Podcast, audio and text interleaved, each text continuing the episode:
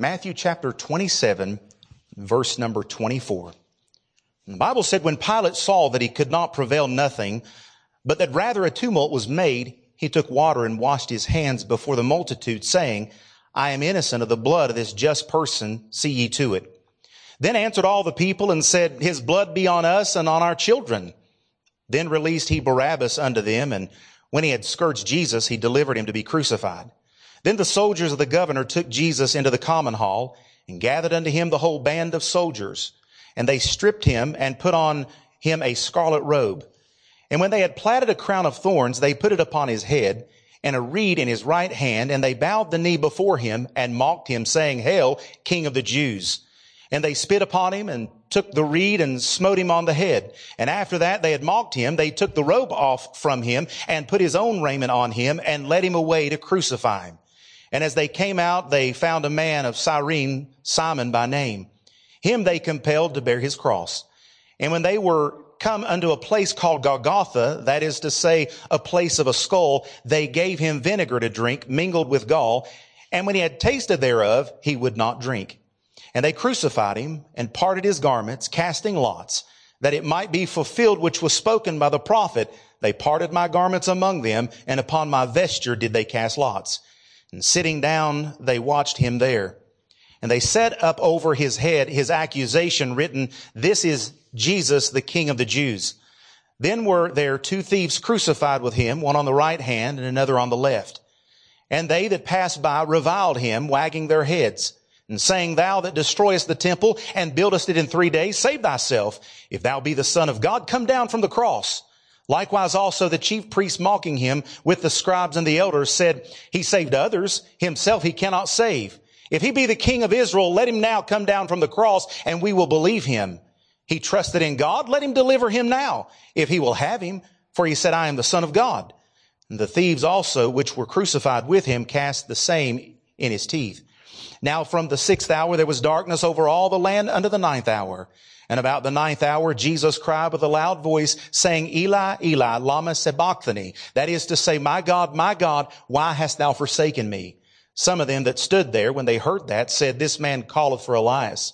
And straightway one of them ran and took a sponge and filled it with vinegar and put it on a reed and gave him to drink. The rest said, Let be, let us see whether Elias will come to save him. And Jesus, when he had heard, cried again with a loud voice, yielded up the ghost. And behold, the veil of the temple was rent in twain from the top to the bottom. And the earth did quake and the rocks rent. And the graves were opened and many of the bodies of the saints which slept arose and came out of the graves after his resurrection and went into the holy city and appeared unto many. Now when the centurion and they that were with him watching Jesus saw the earthquake and those things that were done, they feared greatly saying, truly, this was the son of God. Let's pray. Father, we come before you this morning. We want to thank you for the, another opportunity to be gathered together, to assemble together with, with, with your people. God, we thank you for the opportunity to get up and to preach the word of God one more time. Lord, who knows? Maybe today would be the last time I'd get up to be able to preach because of your return. Maybe today would be the last day that somebody sitting in this building here would hear me preach. And maybe, maybe, Lord, you decide that you would take us out of here. Maybe, maybe the body of Christ would go up off the earth and, and we would, we would go to the judgment seat of Christ. Lord, I pray that today that you would speak to hearts through your Holy Spirit and through your word. And Lord, help us, God, fill that need of whatever it may be. And we give you thanks and the praise for everything you do. For it's in Jesus Christ's name we pray. Amen. Now the history of the world is a little more than a collection of days and then the days turning into years and the years turning into decades and the decades turning into centuries. Most days are ordinary days, but then there's little to distinguish one day from another. However, here and there along the timeline, there's little dots and specks of history that one encounters that are noteworthy to remember. The landscape of history is dotted with what we might refer to as the word infamy. Uh, President Roosevelt referred to December the 17th, 1941, uh, the day that the Japanese bombed Pearl Harbor. He said it was a day that will live in infamy. Now, an infamous day is one to be remembered because of an event of maybe something evil or unspeakable or some horrible event that's taken place. Another infamous day that is fresh in many of our minds is September the 11th, 2001. You'll remember that's the day the Twin Towers in New York had went down when terrorists had attacked this country. Of course, other days in history are to be remembered because of the special nature of the events in them. November 9th, 1989 will always be remembered as the day that the Berlin Wall came down. So we remember that there's certain days in, in time that are uh, of significance and importance. On April the 9th, 2003, there was millions and millions of people that watched as citizens of Baghdad watched the, the, uh, the figure or the statue of Saddam Hussein being toppled down. I mean, we can look back and we can, we have mark, markers in our mind. You, 2019, as far as I'm concerned, was one of the worst things that, that had happened in our history, you know, as far as, uh, as far as our health and things like that goes with COVID-19. Now, here in our text, the day that we see before us here, it has a distinction of both being a day of infamy and a day of being famous is what we see in the passage where good triumphed over evil. There is no other day in history, in my opinion and my belief, that rises above the importance of the day that I just read to you right here when Jesus Christ died and he was risen again. I believe that's the most important day in human history. I mean, he was the King of Kings. He was crucified. It was in, it was infamous a day because it shows man at the height of his sinfulness, and it was infamous because he came to his own, and his own received him not. And so it was infamous in those regards, but however, it was a famous day in the annals of time because sin was defeated, the power of Satan was forever broken, and because the black halls of death were invaded by the Prince of Princes, Jesus Christ.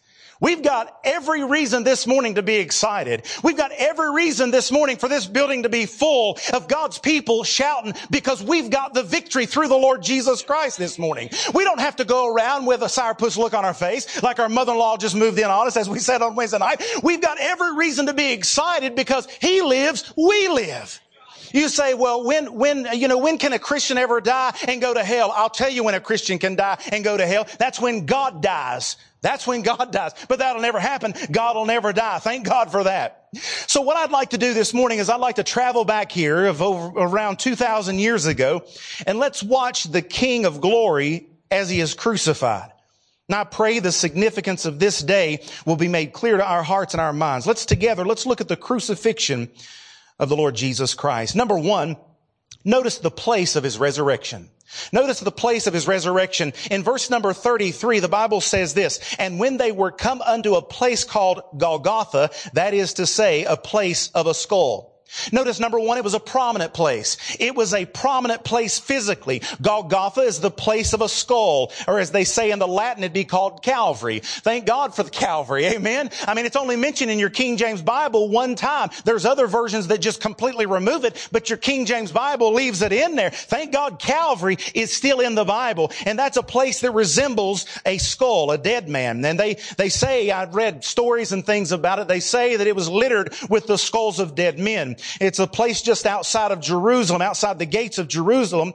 And, and all the people that lived there understood what it was about. They had witnessed the death of thousands and thousands of criminals and were considered, uh, that were, and those that were considered the enemies of the Roman government. It, they probably had this Roman, uh, practice to allow their bodies to even hang on the cross and even some of them even to rot there while it was on the cross. And so you can believe and you better bet that these people knew exactly where this place was because they knew it very well. It was prominent physically, but then also it was prominent historically as well.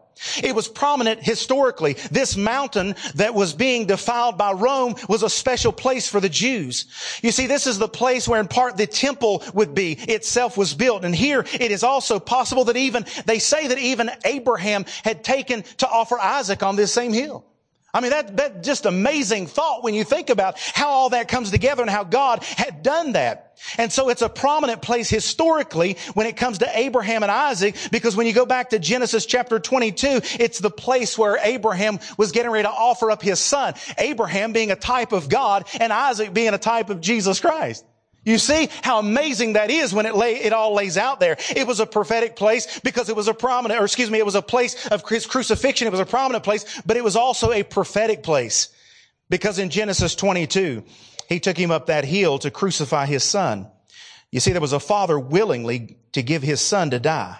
And in that passage, there are a couple of verses that would be noteworthy in Genesis chapter 22. There's two things that would be noteworthy as I've made in my notes here. In verse number 8 of Genesis chapter number 22, we won't turn there for uh, t- uh, sake of time, but there is where the Bible says that God will provide himself a lamb. Isn't that amazing? I mean, when you read that verse the way it's written, God will provide himself a lamb. You know what John said when Jesus stepped out? He said, behold, the Lamb of God, which taketh away the sin of the world. And on the cross of Calvary, when Jesus hung there, that was the Lamb of God hanging there. That was God himself. He said, behold, a virgin shall conceive and bear a son, and they shall call his name Emmanuel, which being interpreted is God with us. On that cross, it wasn't just a mere man that died. It was God that died on that cross. And God provided himself, himself, a lamb. It's also significant in verse, uh, chapter 22 of the book of Genesis and verse number 14 where the Bible says, in the mount of the Lord it shall be seen. You see, this is an old prophecy that tells us that God would give his lamb on this very mountain. And that is just exactly what we're seeing in Matthew chapter number 27. And it was a prophetic place. We notice number two, we notice the pain of his crucifixion. We notice the pain of his crucifixion. Number one, he endured the pain of the cross. Look at verse number 35. The Bible said, and they crucified him. You see, now the Bible here in this passage, you would read that and you just keep on going and not think much about it. But in that, in that three or four words, and they crucified him, there's so much more that went on in those words right there. Those words do not even begin to, to convey the horror that Jesus Christ had to endure on that cross. I mean, consider the fact that before he arrived at Calvary, Jesus had been bitten, he had went uh, beaten, he had been uh, been through trials, awake all night long, and and uh, he had been uh, beaten by those Roman soldiers, and he had endured the horror of the Roman scourging, and he's been mocked, he's been ridiculed, he's been spat upon, and and then he's got to endure all the horror of of what would come as far as Calvary is concerned, and being nailed to that cross. An act more horrible than anything that you and I could even ever comprehend or imagine took place that day on the cross of Calvary. Here's just a little bit of a brief description that someone gave one time. What is a crucifixion? And uh, it says, the cross is placed on the ground and the exhausted man is quickly thrown backwards with his shoulders against the wood.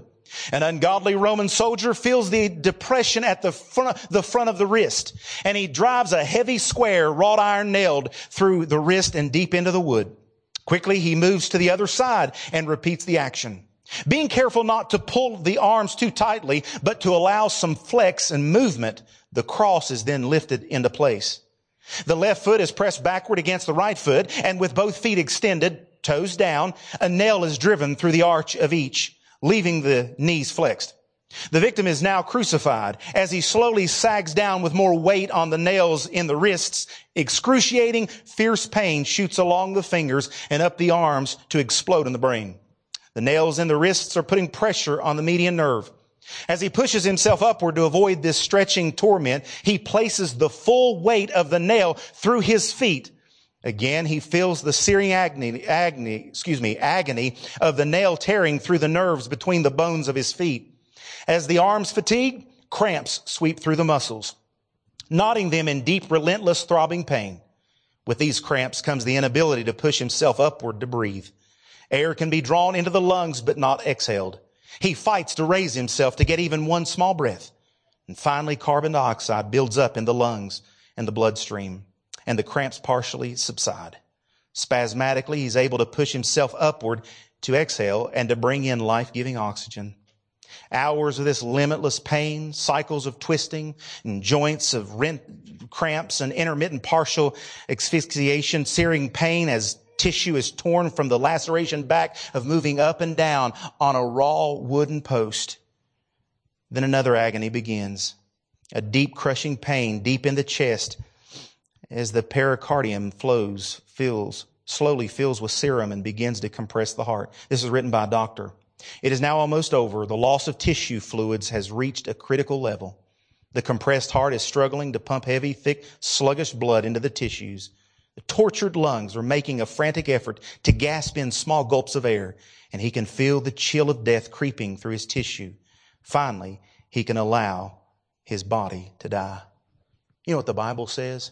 I said all of that, and the Bible says in verse number 35, and they crucified him. You see that? There's more to those words than simply they just crucified him. You know why he did that? He did that because he loved you. Romans chapter 5 and verse number 8 says, But God commendeth his love toward us in that while we were yet sinners, Christ died for us. He did that because he loved you. Why did he bear the shame and the guilt? Why did he bear all the sins of the world? He did that because he loved you and he loved me. That's why he did that. But I would remind you that while he was on that cross, he was still creator hanging there. He could have called 12 legions of angels to come and get him down off the cross, Matthew 26, 53, but he endured his crucifixion in silence, just as the prophet said that he would in Isaiah 53 and verse number 7. Why? Because he loved you and because he loved me. He endured the pain of the cross because the pain of the crowds. In verses 39 through 44, we won't read them all again, but while Jesus was there in agony of the cross, those who were at Calvary that day did everything in their power to make sure that they would enhance the pain that this man would go through while he's on the cross. They mocked him and made fun of him. The soldiers had nailed him to the cross and, his, and they gambled at his feet. And the rank and file were mocking him as they were walking past him and past his feet. And the religious leaders ridiculed this broken figure figure hanging on the cross. Even the two other men who were hanging there with him that day were mocking the Lord Jesus Christ. He endured all of that while he was on the cross. He endured the pain of the crowds. The only compassion that he received that day was from just a small crowd that was there that day to watch him as he would die. His mother, his aunt, his uh, beloved disciple, and then a lady that he had delivered out of a life of sin. They were there to love him and they were there to mourn his death.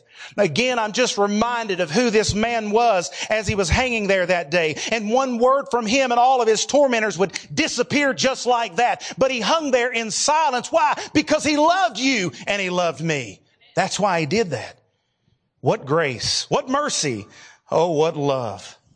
He endured the pain. Number three of the, con- the condemned. You'll find that in verses 45 and 46. Now, when I refer to the enduring the pain of the condemned, what I'm referring to is what he said. It is not only what he said, but it includes what he said to the thief on the cross when he said, today thou shalt be with me in paradise. I'm referring also to the, the time of the moment the Son of God literally became sin of the world. The, that's what the Bible says. The Bible says, he that knew no sin became sin that we might be made the righteousness of God in him. While he's hanging there, there's a whole lot more going on than just Jesus was crucified. While he's hanging there from, you know, he was, they nailed him at nine o'clock, 12 o'clock, sixth hour of the day, until about the ninth hour, it was dark. For three hours, it was dark on the face of the earth. And then during that three hours, Jesus faced the agony of drinking the bitter wrath of the cup of God. And that's what he did for you, and that's what he did for me. So somehow all of our sins were transferred to Jesus Jesus Christ as he hung on the cross. He, the last Adam, became our sin and he was judged by God in our place. The first Adam brought death and hell to all of mankind by his actions in the garden. But this man that's called the last Adam in 1 Corinthians chapter 15, he brought salvation and life to all who believe on him. How? By the cross of Calvary. And God judged him as he would judge every sinner while he was on the cross. He paid the price for you and he paid the price for me that day when he died on the cross. Why did he endure the full brunt of the wrath of God on the cross? Because he did that because he didn't want you or me to die and go to hell. He looked down through the portals of time and he saw man was dropping off like flies into hell and he said, I've got to do something about it. Why? Because he loved man all at one time, 2,000 years ago. He gave his son for you and me. Well, that's love. When another man gives his life for another, that is love. Number three, Notice the power of his crucifixion. Number one, the power of redemption. In verse number 50, the Bible tells us, we'll flip over there to verse number 50. The Bible said when Jesus had cried again with a loud voice, he yielded up the ghost. And I'm telling you, there was something about that when he was raised for our justification, the Bible says, but we've got redemption. When the Savior breathed his last breath on the cross, redemption had been secured for all of those that place their faith and trust in Jesus Christ. No greater words have ever been spoken than when Jesus, when he was there on the cross and he died. The Bible said in verse number 50, uh, that he lifted up his voice, he yielded up the ghost. But the Bible tells us that he said, it is finished. I believe that's in the book of John.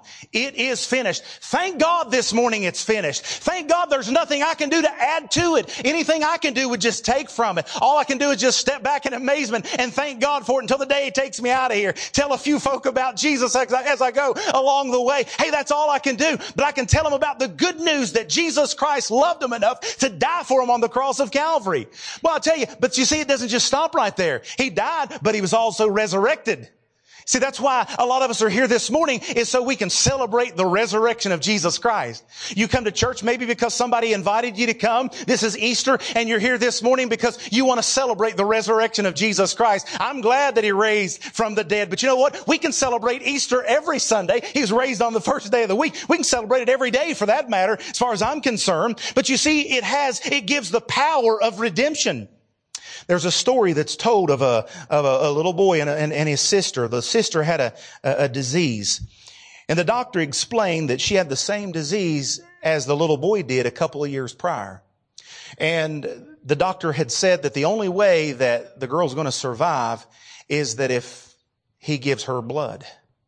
And so they asked the little boy, his name was Johnny and her name was Mary, and they asked the little boy, they said, will you give your blood for your sister Mary? Johnny hesitated and his lip began to quiver a little bit, but he said, yes, I'll do it. And so what they did is they took him back and they began the procedure and uh, they wheelchaired him in there and the two, the brother and sister had, had met and, and Johnny smiled at his sister. And they began the, the procedure there and soon they took the needle and put it in Johnny's arm and Johnny's smile faded. He watched the blood flow through the tube.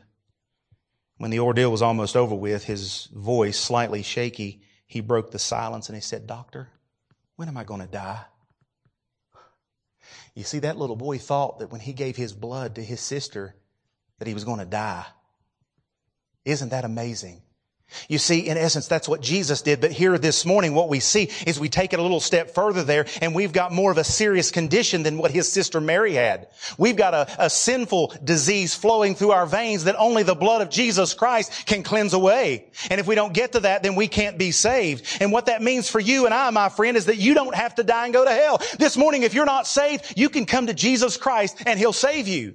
If you call upon him and place your faith and trust in him, he promised that he would in no wise cast you out and that he'll save you. And so we see that there's pa- the power of redemption through his crucifixion, but we also see the power of restoration. You see, through the death of Jesus on the cross, the believer finds himself restored to the right relationship with God. You see, you no longer carry the guilt and the shame of your sin when you trust Jesus Christ because He lifts it up. You know, the old song says burdens are lifted where? At Calvary. You see, the burdens are lifted. And the word, and in Romans 5 and verse number 8 says, But God commended his love toward us, and that while we were yet sinners, Christ died for us. Much more then, being justified by his blood, we shall be saved from wrath through him. So we get justification through him, is how we get that. What's justification mean? It means that you've been taken before the throne of God and declared righteous. That's what it means. Justified, never sinned. Boy, that's good news. You say, preacher, you don't know where I've been and how, what I've done and how bad I've been. No, and I, it doesn't matter how, if I know how bad you've been. I know that the blood of Jesus Christ washes away any and all sin. No matter how far you've gone, no matter how deep you've been, Jesus, the blood of Jesus can save you. It can lift you up out of the miry clay and set your feet on a solid rock and it'll change you. You'll have a new beginning, a new, he said, old things are passed away. Behold, all things are become new. You see, you can be a new creature in Christ Jesus this morning. Thank God that the blood of Jesus does for me what I couldn't do myself. It washed away my sin. It renders me righteous in the sight of the Lord. And it's the blood of Jesus that makes men worthy of heaven and not man himself. Peter said in, over there in, First Peter, he's talking about, but not with the precious blood of, of, bulls and goats, could never take away the sins of the world. In the book of Hebrews, Paul said in Philippians 3, 9, and being found in him. If you ever want to be found anywhere, you want to be found in Jesus Christ. He said, being found in him, not having mine own righteousness, which is of the law, but that which is through the faith of Christ, the righteousness which is of God by faith. You see, there's the power of redemption, there's the power of reconciliation and restoration restoration. And number three, there's the power of reconciliation. When Jesus died on the cross, we're told there's a, there's a veil. In the temple, there was a veil. They estimate that it could be anywhere from four to eight inches thick. And, uh, and what it was is it was a place you enter the holy, you enter into the holy place and then you go back into the most holy place. And that's where they kept the mercy seat. And that's where the Lord would come down and he would uh, meet the people. And there, there, you have this veil. And the Bible says that when Jesus Christ died on the cross, the veil was rent in twain, in two. It was rent in twain from top to bottom. Not from bottom to top. Not from man to God, but from God to man. That's the only way you're going to be saved today is from God to man. It's a free gift from God to man. That veil has stood there and it was a reminder that man was separated from God. But when Jesus Christ died on the cross, he rent that veil and now you can enter into the presence of God. Thank God the blood brings sinful man and a holy God together as one. Now that, that was, you know, there's a million ways and angles that you can preach the crucifixion of Jesus Christ. And that was an important day. In my belief, it is the most important day outside of personally the day that I come to know the Lord Jesus Christ. That for me, that was the greatest day, was the day that I become to know the Lord. And that day would be the day when I stood, stood there and I responded to the call that Jesus Christ called me into his marvelous grace. My friend, has the day that Jesus died on the cross became a reality for you? Has it ever became, the Bible said, for God so loved the world. Has it ever occurred to you that God died for you? Not that God died for the world. Thank God he died for the world. That includes everybody. But has there ever been a time when you have just personalized it and said, yes, Jesus died for me? That's a very important day. I believe outside of the crucifixion and resurrection day, the most important day personally, is the day that God calls you and He saves you. Are you saved this morning?